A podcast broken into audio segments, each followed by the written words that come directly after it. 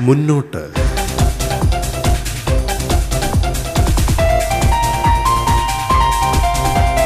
ധീരമായി മുന്നോട്ട്. ഒപ്പമുണ്ട് സർക്കാർ.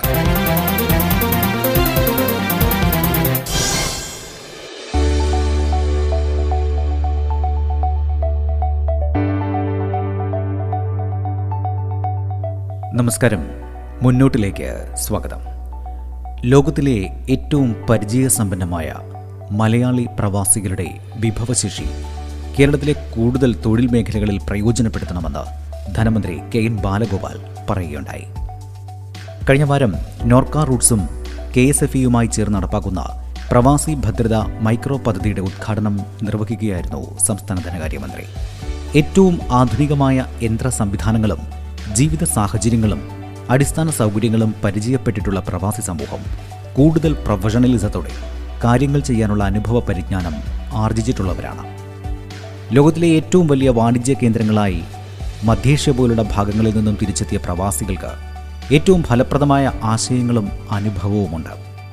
അവ നടപ്പാക്കാനുള്ള സൗകര്യം ഒരുക്കുന്നതിന്റെ ഭാഗമാണ് നോക്ക റൂട്ട്സും കെ എഫ് ഐയുമായി ചേർന്ന് നടപ്പാക്കുന്ന പ്രവാസി ഭദ്രത മൈക്രോ സ്കീം. സ്വയം തൊഴിൽ സംരംഭകർക്ക് വളരെ മികച്ചൊരു പദ്ധതിയായിരിക്കും ഇത്. അഞ്ചു ലക്ഷം രൂപ വരെ സ്വയം തൊഴിൽ വായ്പ അനുവദിക്കുന്ന പദ്ധതിയിൽ കൃത്യമായി തിരിച്ചടയ്ക്കുന്നവർക്ക് മൂലധനത്തിന്റെ ഇരുപത്തിയഞ്ച് ശതമാനം പരമാവധി ഒരു ലക്ഷം രൂപ വരെ സബ്സിഡി നൽകുന്നു. മൂന്ന് ശതമാനം പലിശ സബ്സിഡിയും ലഭിക്കും.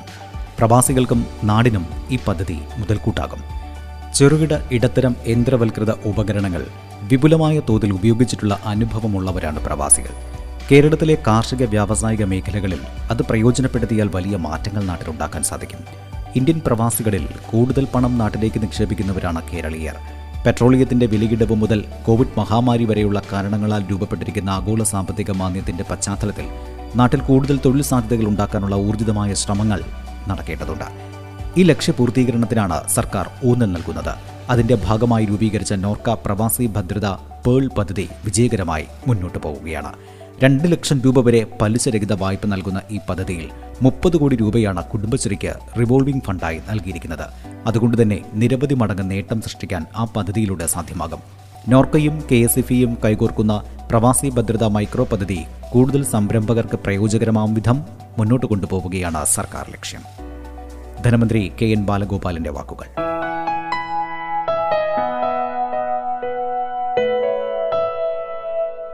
ഇപ്പോഴത്തെ അവസ്ഥയിൽ നമ്മുടെ നാട്ടിലേക്ക് വന്ന ആളുകൾക്ക് എല്ലാവർക്കും ഏതെങ്കിലും ഒരു മേഖലയിൽ തൊഴിൽ കിട്ടണമെന്നാണ് നമ്മുടെ നാട്ടിലെ ആഗ്രഹമെങ്കിലും അത്രയും ആളുകൾക്ക് തൊഴിൽ കിട്ടാൻ സാധ്യതയില്ല എന്ന് മാത്രമല്ല സംസ്ഥാന സർക്കാർ ജീവനക്കാരും സംസ്ഥാന സർക്കാരും കോസി ഗവൺമെന്റും അർദ്ധ സർക്കാരും പിന്നെ കെ എസ് എഫ് ഇ പോലെയുള്ള പൊതുമേഖലാ സ്ഥാപനങ്ങളും ഒക്കെ ചേർന്ന് ഉണ്ടാവാവുന്ന തൊഴിലിന്റെ എണ്ണം ആകെ കേരള ജനസംഖ്യയുടെ ഒരു ശതമാനത്തിനടുത്തേ വരൂ എന്നുള്ള അല്ലെങ്കിൽ രണ്ട് ശതമാനത്തിൽ താഴെ വരൂ എന്നുള്ള കണക്ക് യാഥാർത്ഥ്യമായി നിൽക്കുകയാണ് നമ്മുടെ നാട്ടിൽ. എങ്കിലും ഏറ്റവും മെച്ചപ്പെട്ട സുരക്ഷിതമായ ജോലി സർക്കാർ മേഖലയിലും സർക്കാരുമായി ബന്ധപ്പെട്ട മേഖലയിലുമാണ് എന്നുള്ള പ്രത്യേകത ഉള്ളതുകൊണ്ട് ഏറ്റവും വലിയ ആഗ്രഹം ആ മേഖലയിലേക്കാണ്. പക്ഷെ അതുവഴി എല്ലാം നമുക്ക് ചെയ്യാൻ കഴിയില്ല. ഇപ്പോഴത്തെ പ്രതിസന്ധിയെ പരിഹരിക്കണമെങ്കിൽ സാമ്പത്തിക രംഗത്ത് ഏറ്റവും സജീവമായ ഇടപെടലുകൾ ഉണ്ടായേ പറ്റൂ തൊഴിലുകൾ ഉണ്ടായേ പറ്റൂ സ്വയം നമ്മൾ അത്തരം ചില കാര്യങ്ങളിലേക്ക് പോയേ പറ്റൂ എന്നുള്ളത് നമുക്കറിയാം. അതിന്റെ തുടക്കം എന്ന നിലയിൽ ധാരാളം കാര്യങ്ങൾ നമ്മുടെ നാട്ടിൽ നടക്കുന്നുണ്ട്. ഇപ്പൊ അത് കൂടുതൽ അത്യാവശ്യമുള്ള ഘട്ടമാണ്. ഈ വന്ന പ്രവാസികളിൽ നല്ലൊരു ഭാഗം ആളുകളുടെയും പ്രത്യേകത നമ്മുടെ നാട്ടിലെ സാധാരണയായ റോ ആയിട്ടുള്ള ആളുകളെക്കാളും ഞാൻ പറഞ്ഞത് ഒന്നും കുറച്ചു കൂട്ടി പറയുന്നല്ല ജോലി ചെയ്ത പരിചയമുള്ള കുറച്ചുകൂടി കാര്യങ്ങൾ ചെയ്യാനുള്ള പ്രൊഫഷണലിസത്തിലേക്ക് വന്നവരാണ് ഈ തിരിച്ചു വന്ന് ഇപ്പൊ നമ്മുടെ നാട്ടിൽ നിൽക്കുന്ന നല്ലൊരു ഭാഗം. ആദ്യമേ ഒരു തൊഴിലിന് പോകുന്നതിനേക്കാളും വ്യത്യാസമുണ്ട്. ജീവിതാനുഭവങ്ങൾ. ഏറ്റവും ആധുനികമായ സംവിധാനങ്ങളും യന്ത്ര സംവിധാനങ്ങളും ജീവിത സാഹചര്യവും അടിസ്ഥാന സൗകര്യങ്ങളും ഒക്കെ കണ്ടവരാണ് പ്രവാസികളായി തിരിച്ചു വന്ന് ഇവിടെ ഞങ്ങൾ എന്തെങ്കിലും ചെയ്യാമെന്ന് ആഗ്രഹിക്കുന്നവർ. ലോകത്തിന്റെ ഏറ്റവും വലിയ വാണിജ്യ കേന്ദ്രങ്ങളാണ് പെട്രോൾ ഡോളറിന്റെ പെട്രോൾ ഡോളറിന്റെ ഉയർച്ചയോടുകൂടി നമ്മുടെ മധ്യേഷ്യ. അതേപോലെയുള്ള ഭാഗത്തു നിന്നാണ് കൂടുതൽ ആളുകൾ വന്നിട്ടുള്ളത്. അപ്പൊ അവർക്ക് ഏറ്റവും എഫക്റ്റീവായ കാര്യങ്ങൾ ചെയ്യാൻ കഴിയുന്ന ആശയങ്ങളുള്ളവരാണ് അവർക്ക് അത് ചെയ്യാൻ വേണ്ടിയിട്ടുള്ള സൗകര്യങ്ങൾ ചെയ്തു കൊടുക്കേണ്ടി വരും. നമ്മുടെ നാടിന്റെ മാനസികാവസ്ഥ മാറിക്കൊണ്ടിരിക്കുകയാണ്. കൂടുതൽ കൂടുതൽ നിയമങ്ങൾ കൊണ്ടുവന്ന് കൊണ്ടുവരികയാണ്. അപ്പൊ അവർക്ക് അത് ചെയ്യാനുള്ള സൗകര്യങ്ങൾ അവർ ഒരുമിച്ച് ചേർന്ന് ചില കൺസോർഷ്യങ്ങളും ഒക്കെ ആലോചിക്കുന്നുണ്ടാവും എന്നാണ് ഞാൻ കരുതുന്നത്. ഇൻഡസ്ട്രീസ് വകുപ്പ് ചില കാര്യങ്ങൾ ആലോചിക്കുന്നുണ്ട്. പ്രവാസി വകുപ്പിന് ചിലത് ചെയ്യാം. ഇത്തരം കാര്യങ്ങൾ ഉത്പാദിപ്പിച്ചാൽ മാത്രം പോരാ. മാർക്കറ്റ് ചെയ്യണം. പുതിയ ഉൽപ്പന്നങ്ങൾ ഉണ്ടാവണം. വാല്യൂ ആഡഡ് ഉൽപ്പന്നങ്ങൾ ഉണ്ടാവണം. ഈ മേഖലയിലൊക്കെ കാര്യമായ കുറെ ഇടപെടൽ വരാൻ പറ്റുന്ന ഒരു വിഭാഗമാണ് അനുഭവ സമ്പന്നരായ പ്രവാസികൾ small and medium equipments construction ഇൻഡസ്ട്രീസിലും അഗ്രികൾച്ചറിലും ഒക്കെ ഉപയോഗിക്കാൻ പറ്റുന്ന തരത്തിലേക്കുള്ള അനുഭവങ്ങളിൽ നിന്ന് വന്നവരാണ് അത് ഉപയോഗിച്ചാലല്ലാതെ ഇത്തരം പുതിയ തൊഴിൽ സാധ്യതകൾ ഇത്തരം അവസരങ്ങൾ നമുക്ക് നന്നായിട്ട് ഉപയോഗിക്കാൻ പറ്റില്ല. ഏറ്റവും കൂടുതൽ മൈക്രോ മീഡിയം അഗ്രികൾച്ചർ ഇൻഡസ്ട്രി അഗ്രികൾച്ചറിനും അതുപോലെ ചെറിയ ഇൻഡസ്ട്രിക്കുമുള്ള എക്യുപ്മെന്റ് ഉണ്ടാക്കുന്നത് നമ്മുടെ ഫാർ ഈസ്റ്റേൺ രാജ്യങ്ങളാണ്. സിംഗപ്പൂരിന് അപ്പുറത്തോട്ട് സിംഗപ്പൂരിൽ കൃഷിയൊന്നും അങ്ങനെയില്ല ഒരു സിറ്റി സ്റ്റേറ്റ് ആണ്. മലേഷ്യയോ ഇന്തോനേഷ്യയോ തായ്ലാൻഡോ തായ്വാനോ ഒക്കെ എടുത്താൽ വിയറ്റ്നാം ഒക്കെ എടുത്താൽ നമ്മുടെ ഈ ആളുകൾ ഇവിടെ ഫിസിക്കലായി ചെയ്യുന്ന പല ജോലികളും ചെറിയ ചെറിയ എക്യുപ്മെന്റുകൾ യന്ത്രവൽകൃതമായി ഉപയോഗിക്കുന്ന സംവിധാനം അടക്കം ഉണ്ട്.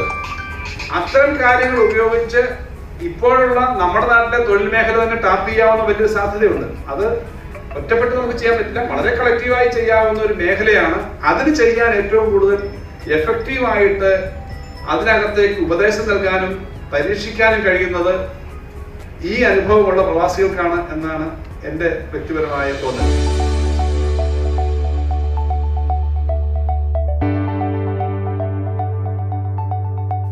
നവംബർ ഒന്നിന് സ്കൂൾ തുറക്കുന്നതിന് മുന്നോടിയായി സംസ്ഥാനത്തെ മുപ്പത്തിയെട്ട് ലക്ഷം വിദ്യാർത്ഥികൾക്ക് കോവിഡ് പ്രതിരോധ മരുന്നുകൾ നൽകുകയാണ് ഹോമിയോപ്പതി വകുപ്പ്. ഒക്ടോബർ ഇരുപത്തഞ്ച് ഇരുപത്തി ആറ് ഇരുപത്തിയേഴ് തീയതികളിലാണ് കുട്ടികൾക്ക് മരുന്നുകൾ നൽകിയത്. ഗുളിക രൂപത്തിലുള്ളതാണ് പ്രതിരോധ മരുന്ന്. കേന്ദ്ര ആയുഷ് വകുപ്പിന്റെ നിർദ്ദേശപ്രകാരമുള്ള ആർസ് ആൽ മുപ്പത് എന്ന ഗുളികയാണ് നൽകി വരുന്നത്. മൂന്ന് ഗുളികകൾ അടങ്ങിയ സ്ട്രിപ്പായിട്ടാണ് വിതരണം ചെയ്തത്. മരുന്നുകൾ അഞ്ച് വയസ്സ് മുതൽ പതിനേഴ് വയസ്സ് വരെയുള്ള വിദ്യാർത്ഥികൾക്കാണ് സൗജന്യമായി നൽകിയത്. പ്രതിരോധ മരുന്ന് ആവശ്യമുള്ള കുട്ടികളുടെ രക്ഷകർത്താക്കളുടെ സമ്മതപത്രത്തോടെ മാത്രമാണ് ഗുളികകൾ നൽകിയത്. ഇതിനായി ഓൺലൈൻ രജിസ്ട്രേഷൻ ഉണ്ടായിരുന്നു. അധ്യാപകർക്കും ആവശ്യമുണ്ടെങ്കിൽ മരുന്ന് നൽകും. മരുന്നിന്റെ ഉപയോഗം സംബന്ധിച്ച ലഘുലേഖകൾ കുട്ടികൾക്ക് നൽകി. മലയാളത്തിന് പുറമെ ഇംഗ്ലീഷ് തമിഴ് കന്നഡ ഭാഷകളിലും ലഘുലേഖകൾ തയ്യാറാക്കിയിട്ടുണ്ടായിരുന്നു. സർക്കാർ ഹോമിയോ ആശുപത്രികൾ ഇല്ലാത്ത സ്ഥലങ്ങളിൽ പ്രത്യേക കിയോസ്കുകൾ സജ്ജീകരിച്ചാണ് മരുന്നുകൾ വിതരണം ചെയ്തത്. മരുന്ന് വിതരണത്തിനായി സ്വകാര്യ ഹോമിയോ ഡോക്ടർമാരുടെ സഹകരണവും തേടിയിരുന്നു. ദേശീയ ആരോഗ്യ മിഷന്റെ കേന്ദ്രങ്ങളിലും പ്രതിരോധ മരുന്ന് ലഭ്യമാക്കിയിരുന്നു. ജില്ലകളിലെ വിതരണ ചുമതല ജില്ലാ മെഡിക്കൽ ഹോമിയോ ഓഫീസർമാർക്കായിരുന്നു. ഒന്നു മുതൽ പ്ലസ് ടു വരെ പഠിക്കുന്ന കുട്ടികൾക്കുള്ള പ്രതിരോധ മരുന്നുകളാണ് ഹോമിയോ വകുപ്പ് കരുതിയത്. മുഖ്യമന്ത്രി പിണറായി വിജയന്റെ വാക്കുകൾ.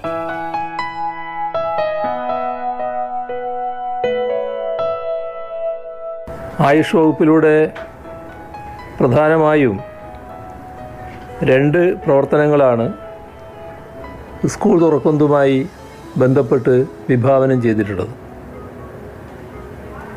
സ്കൂൾ കുട്ടികളുടെ പ്രതിരോധശേഷി വർദ്ധിപ്പിക്കുന്നതിനുള്ള എച്ച് ഐ ബി വിതരണമാണ് ഒന്നാമത്തേത്. രണ്ടാമത്തേത് കൃത്യമായ ഇടവേളകളിൽ അവരുടെ ആരോഗ്യ പരിപാലനവും നിരീക്ഷണവും ഉറപ്പുവരുത്തലാണ്. കേന്ദ്ര ആയുഷ് മന്ത്രാലയവും സി സി ആർ എച്ചും നിഷ്കർഷിച്ചിട്ടുള്ള മാനദണ്ഡങ്ങൾക്കനുസരിച്ചാണ് ആയുഷ് വകുപ്പിലെ ആർ എ ഇ സി എച്ചിന്റെ ആഭിമുഖ്യത്തിൽ സ്കൂൾ വിദ്യാർത്ഥികൾക്ക് എച്ച് ഐ ബി വിതരണം ചെയ്ത് രോഗ പ്രതിരോധശേഷി വർദ്ധിപ്പിക്കാൻ കരുതലോടെ മുന്നോട്ട് എന്ന പദ്ധതി ലക്ഷ്യമിടുന്നത്. ഓൺലൈൻ പോർട്ടലിൽ രജിസ്റ്റർ ചെയ്തവർക്കായി ഒരു കൗണ്ടറും സ്പോട്ട് രജിസ്ട്രേഷൻ ചെയ്യുന്നവർക്ക് മറ്റൊരു കൗണ്ടറും ഓരോ കിയോസ്കിലും ഉണ്ടാകുമെന്നും നേരത്തെ അറിയിച്ചിട്ടുണ്ട്. ഈ എച്ച് ഐ ബി ഉപയോഗിക്കുന്നതുമായി ബന്ധപ്പെട്ട സംശയങ്ങൾ അത് പരിഹരിക്കുന്നതിനായി ഒരു ഹെൽപ്പ് ലൈൻ നമ്പർ ആരംഭിച്ചത് നല്ല കാര്യമാണ്. ഹെൽപ്പ് ലൈൻ നമ്പറിൽ പതിനെട്ട് പൂജ്യം പൂജ്യം അഞ്ച് ഒൻപത് ഒൻപത് രണ്ട് പൂജ്യം ഒന്ന് ഒന്ന്. ഈ നമ്പറിൽ വിളിച്ച് ആർക്കും സംശയ നിവാരണം തേടാവുന്നതാണ്. എന്നിട്ടും സംശയം തീർന്നില്ലെങ്കിൽ ഹോമിയോ മെഡിക്കൽ ഓഫീസർമാരുമായി ബന്ധപ്പെട്ട് കാര്യങ്ങൾ ചർച്ച ചെയ്ത് സംശയ ദുരീകരണം വരുത്താവുന്നതുമാണ്. നമ്മളിവിടെ കാണുന്നതൊരു കാര്യം മാത്രമേ ഉള്ളൂ. കുട്ടികളെല്ലാം സ്കൂളിലേക്ക് പോവുകയാണ്. അതിനു മുൻപ് ആവശ്യമായ പ്രതിരോധ ശേഷി അവർ ആർജിച്ചിരിക്കണം ഇപ്പോൾ കുട്ടികൾക്കുള്ള വാക്സിനൊന്നും വിതരണം തുടങ്ങിക്കഴിഞ്ഞിട്ടില്ല. ഹോമിയോവിലുള്ള ഫലപ്രദമായ പ്രതിരോധം ഉപയോഗിച്ച് കുട്ടികളുടെ പ്രതിരോധം ഉറപ്പുവരുത്തുക എന്താണ് ഉദ്ദേശിക്കുന്നത്? ഇതിന് എല്ലാവരും നല്ല താല്പര്യപൂർവം മുന്നോട്ട് വന്നത് അഭിനന്ദനാർഹമാണ്. ഇതുമായി ബന്ധപ്പെട്ട എല്ലാവരെയും ഹാർദമായി അഭിനന്ദിച്ചുകൊണ്ട് നിറഞ്ഞ സന്തോഷത്തോടെ ഈ പരിപാടിയുടെ ഔപചാരികമായ ഉദ്ഘാടനം നിർവഹിച്ചതായി അറിയിച്ചുകൊണ്ട് അവസാനിപ്പിക്കുന്നു. നിങ്ങൾക്കെന്റെ സ്നേഹാഭിവാദനങ്ങൾ.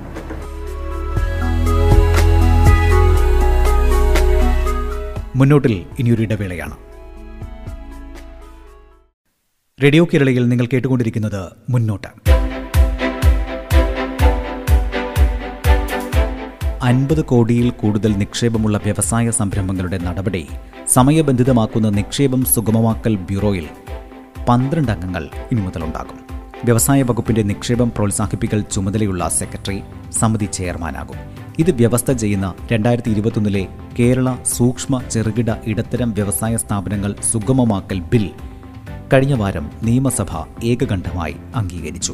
അഗ്നിശമന സേന ഡയറക്ടർ സംസ്ഥാന വ്യവസായ വികസന corporation M D chief town planner labour commissioner factories and boilers director chief electrical inspector health services additional director നഗരകാര്യ ഡയറക്ടർ പഞ്ചായത്ത് ഡയറക്ടർ വ്യവസായ വാണിജ്യ ഡയറക്ടർ ചെയർമാന് അനുയോജ്യമെന്ന് തോന്നുന്ന വകുപ്പ് സെക്രട്ടറിയോ ഡയറക്ടറോ എന്നിവരാണ് അംഗങ്ങൾ.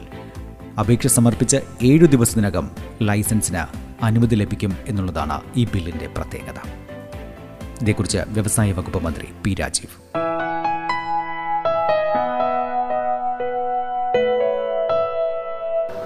നിലവിൽ കേരളത്തിൽ എം എസ് എം ഇ വ്യവസായങ്ങൾക്ക് സംരംഭങ്ങൾ ആരംഭിക്കുന്നതിന് കഴിഞ്ഞ ഗവൺമെന്റിന്റെ സന്ദർഭത്തിൽ പാസ്സാക്കിയിട്ടുള്ള നിയമം വളരെ അനുകൂലമായിട്ടുള്ള വ്യവസ്ഥകളുള്ളതാണ്. അന്ന് എം എസ് എം ഇ പത്ത് കോടിയായിരുന്നുവെങ്കിൽ പിന്നീട് എം എസ് എം ഇകളുടെ പരിധി അൻപത് കോടി വരെ ഉയർത്തിയിരുന്നു കേന്ദ്ര government M S M E വ്യവസായങ്ങൾ ആരംഭിക്കാനാണെങ്കിൽ കെ സ്വിഫ്റ്റ് വഴി അപേക്ഷ നൽകി കഴിഞ്ഞാൽ ആ അക്നോളജ്മെന്റ് വെച്ച് തന്നെ റെഡ് കാറ്റഗറിയിൽ പെടാത്ത വ്യവസായങ്ങൾക്ക് വ്യവസായം നടത്തിക്കൊണ്ടുപോകാൻ കഴിയും. മൂന്ന് വർഷം കഴിഞ്ഞ് ആറുമാസത്തിനുള്ളിൽ ബന്ധപ്പെട്ട വകുപ്പുകളുടെ ലൈസൻസ് നൽകിയാൽ മതി. ആ പത്ത് കോടിക്കും അമ്പത് കോടിക്കും ഇടയിലുള്ളതാണെങ്കിൽ കുറച്ചുകൂടി രേഖകൾ സർക്കാർ സംവിധാനങ്ങൾ ആവശ്യപ്പെടുമെന്നേ ഉള്ളൂ. എന്നാൽ ഈ വ്യവസ്ഥ എം എസ് എം ഇകൾക്കാകെ ബാധകമാണ്.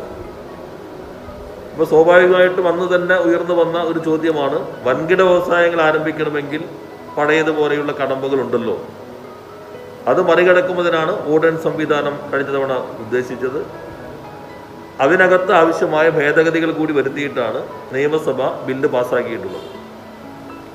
ആ ബില്ലിന്റെ അടിസ്ഥാനത്തിൽ അൻപത് കോടിക്ക് മുകളിലുള്ള വ്യവസായം ആരംഭിക്കാൻ ഉദ്ദേശിക്കുന്ന സംരംഭകർ എല്ലാവിധ രേഖകൾ സഹിതം അപേക്ഷ കൊടുത്തു കഴിഞ്ഞാൽ ഏഴ് ദിവസത്തിനകം ഒരു കോമ്പോസിറ്റ് ലൈസൻസ് കൊടുക്കും.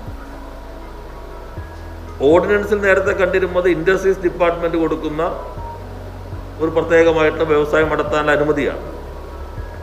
എന്നാൽ നിയമമായി കഴിഞ്ഞപ്പോൾ സഭയ്ക്കകത്ത് ഉയർന്നു വന്ന ചർച്ചകളും അതിന്റെ അടിസ്ഥാനത്തിൽ സബ്ജക്ട് കമ്മിറ്റി നടത്തിയ പരിശോധനയും അതിന്റെ ഭാഗമായി ഭേദഗതി വരുത്തിയ ബില്ല് ഇന്നലെ സഭ പാസാക്കുമ്പോൾ എല്ലാ പ്രധാനപ്പെട്ട വകുപ്പുകളുടെയും പ്രതിനിധികൾ ഉൾക്കൊള്ളുന്ന ഒരു ബ്യൂറോയാണ് ഈ ലൈസൻസ് നൽകുന്നത്. അവർ കോമ്പോസിറ്റ് ലൈസൻസാണ് ഏത് ഡിപ്പാർട്ട്മെന്റിന്റെ ലൈസൻസാണോ വേണ്ടത് അതെല്ലാം ഉൾച്ചേരുന്ന ഒറ്റ ലൈസൻസാണ് ഈ വ്യവസായങ്ങൾക്ക് നൽകാൻ ഉദ്ദേശിക്കുന്നത്.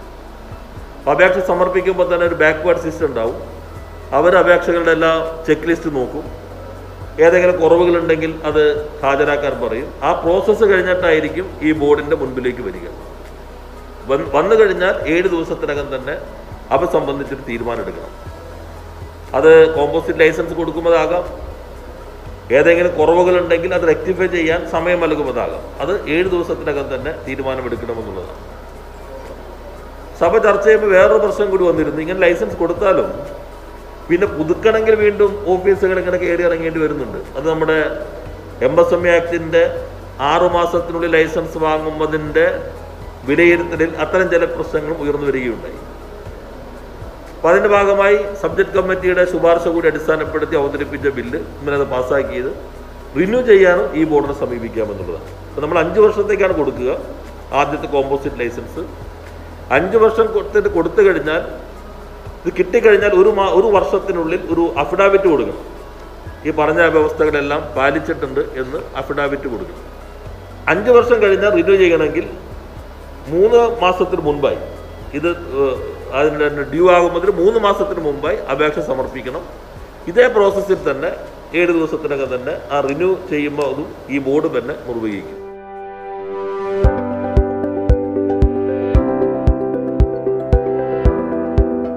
ന്യൂനപക്ഷ കേന്ദ്രീകൃത പ്രദേശങ്ങളുടെ വികസനത്തിൽ തദ്ദേശ സ്ഥാപനങ്ങൾ ക്രിയാത്മകമായ പങ്ക് വഹിക്കണമെന്ന് മുഖ്യമന്ത്രി പിണറായി വിജയൻ പറയുകയുണ്ടായി. പ്രധാനമന്ത്രി ജൻ വികാസ് കാര്യക്രം പദ്ധതിയെക്കുറിച്ച് പ്രദേശത്തെ ജനപ്രതിനിധികൾക്കും ഉദ്യോഗസ്ഥർക്കുമുള്ള സംസ്ഥാനതല ഏകദിന ശില്പശാല ഉദ്ഘാടനം ചെയ്ത് സംസാരിക്കുകയായിരുന്നു മുഖ്യമന്ത്രി.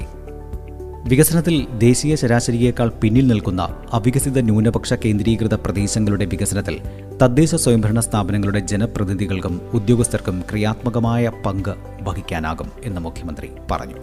പാർലമെന്റ് മുതൽ തദ്ദേശ സ്വയംഭരണ ജനപ്രതിനിധികൾ വരെയുള്ളവരുടെയും വിദ്യാഭ്യാസ ആരോഗ്യ ജലവിഭവ പ്ലാനിംഗ് തദ്ദേശ സ്വയംഭരണ ന്യൂനപക്ഷ ക്ഷേമ വകുപ്പിലെ ഉദ്യോഗസ്ഥരുടെയും യോജിച്ച പ്രവർത്തനങ്ങളുണ്ടെങ്കിൽ ന്യൂനപക്ഷ കേന്ദ്രീകൃത അവികസിത പ്രദേശങ്ങളുടെ കൂടുതൽ വികസനത്തിനായി പുതിയ പ്രപ്പോസലുകൾ കുറ്റമറ്റ രീതിയിൽ സമർപ്പിക്കാനും നേടിയെടുക്കാനും പൂർത്തിയാക്കാനും സാധിക്കും. സംസ്ഥാനത്തെ പന്ത്രണ്ട് ജില്ലകളിലായി വയനാട് കാസർഗോഡ് കണ്ണൂർ കോഴിക്കോട് മലപ്പുറം പാലക്കാട് കൊല്ലം എന്നീ ഏഴ് ജില്ലാ ആസ്ഥാനങ്ങളും ഇരുപത്തിമൂന്ന് ബ്ലോക്കുകളും നാൽപ്പത്തിമൂന്ന് നഗര ഗ്രാമ ക്ലസ്റ്ററുകളുമാണ് പ്രധാനമന്ത്രി ജൻവികാസ് കാര്യക്രം പദ്ധതിയിൽ ഉൾപ്പെടുത്തിയിട്ടുള്ളത്. ഇതേക്കുറിച്ച് മുഖ്യമന്ത്രി പിണറായി വിജയൻ.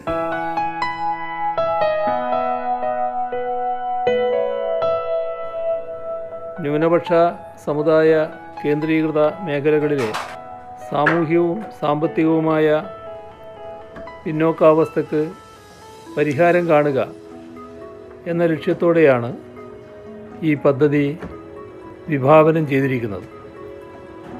കേന്ദ്ര സംസ്ഥാന സർക്കാരുകൾ സഹകരിച്ച് നടപ്പാക്കുന്ന തയ്യാറാക്കുന്ന രൂപരേഖയുടെ അടിസ്ഥാനത്തിലാണ് ഈ പദ്ധതി നടപ്പാക്കുന്നത്. നമ്മുടെ രാജ്യത്തെ എണ്ണൂറ്റി എഴുപത് ബ്ലോക്കുകളും മുന്നൂറ്റി ഇരുപത്തൊന്ന് മുനിസിപ്പാലിറ്റികളും നൂറ്റി ഒൻപത് ജില്ലാ ആസ്ഥാനങ്ങളും ഉൾപ്പെടുന്നതാണ് ഈ പദ്ധതി. ഇരുപത്തൊന്ന് ശതമാനമോ അതിൽ കൂടുതലോ ന്യൂനപക്ഷ വിഭാഗങ്ങളുള്ളതും വികസനത്തിൽ ദേശീയ ശരാശരി അപേക്ഷിച്ച് പിന്നോക്കം നിൽക്കുന്നതുമായ ബ്ലോക്കുകൾ മുനിസിപ്പാലിറ്റികൾ വില്ലേജ് ക്ലസ്റ്ററുകൾ ജില്ലാ ആസ്ഥാനങ്ങൾ ഇവയെല്ലാമാണ് ഈ പദ്ധതിയിൽ ഉൾപ്പെടുത്തിയിരിക്കുന്നത്. കേരളത്തിൽ പന്ത്രണ്ട് ജില്ലകളിലായി ഏഴ് ജില്ലാ ആസ്ഥാനങ്ങളിലും ഇരുപത്തിമൂന്ന് ബ്ലോക്കുകളിലും നാൽപ്പത്തി മൂന്ന് ടൗണുകളിലുമാണ് ഇത് നടപ്പാക്കുന്നത്. ഇതിൽ മലപ്പുറം ജില്ലയിലെ ഇരുപത്തഞ്ചോളം ടൗണുകളും മുനിസിപ്പാലിറ്റികളും ഉൾപ്പെട്ടിട്ടുണ്ട്. പ്രധാനമന്ത്രി ജൻവികാസ് കാര്യക്രം പദ്ധതി എങ്ങനെ കൂടുതൽ കാര്യക്ഷമമായി മുന്നോട്ട് കൊണ്ടുപോകാം? എന്ന ആലോചനയാണ് ഈ ശില്പശാലയിൽ സ്വാഭാവികമായും നടക്കുക. അതുപോലെ തന്നെ പദ്ധതിയുടെ ഭാഗമായി നടക്കുന്ന പ്രവർത്തികൾ വിലയിരുത്താനും അവ എത്രത്തോളം പൂർത്തിയാക്കാനായി എന്ന് പരിശോധിക്കാനും കഴിയേണ്ടതുണ്ട്. പാർലമെന്റ് മുതൽ വാർഡ് തലം വരെയുള്ള ജനപ്രതിനിധികളും വിവിധ സർക്കാർ വകുപ്പുകളും യോജിച്ച് പ്രവർത്തിക്കുകയാണെങ്കിൽ കൂടുതൽ ഫലവത്തായ രീതിയിൽ ഈ പദ്ധതി നടപ്പാക്കാനാവും. ആ വിധത്തിലുള്ള യോജിപ്പ് യാഥാർത്ഥ്യമാക്കാനും ഇത്തരത്തിലുള്ള പരിപാടിയിലൂടെ നമുക്ക് കഴിയേണ്ടതുണ്ട്. മുന്നോട്ടിന്റെ ഈ ലക്കം ഇവിടെ അവസാനിക്കുന്നു. അടുത്തയാഴ്ച സർക്കാരിന്റെ പുതിയ പദ്ധതികളുമായി നമുക്ക് ഒത്തുചേരാം.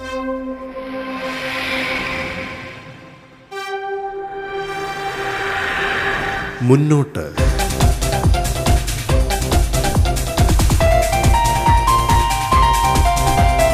ധീരമായി മുന്നോട്ട്. ഒപ്പമുണ്ട് സർക്കാർ.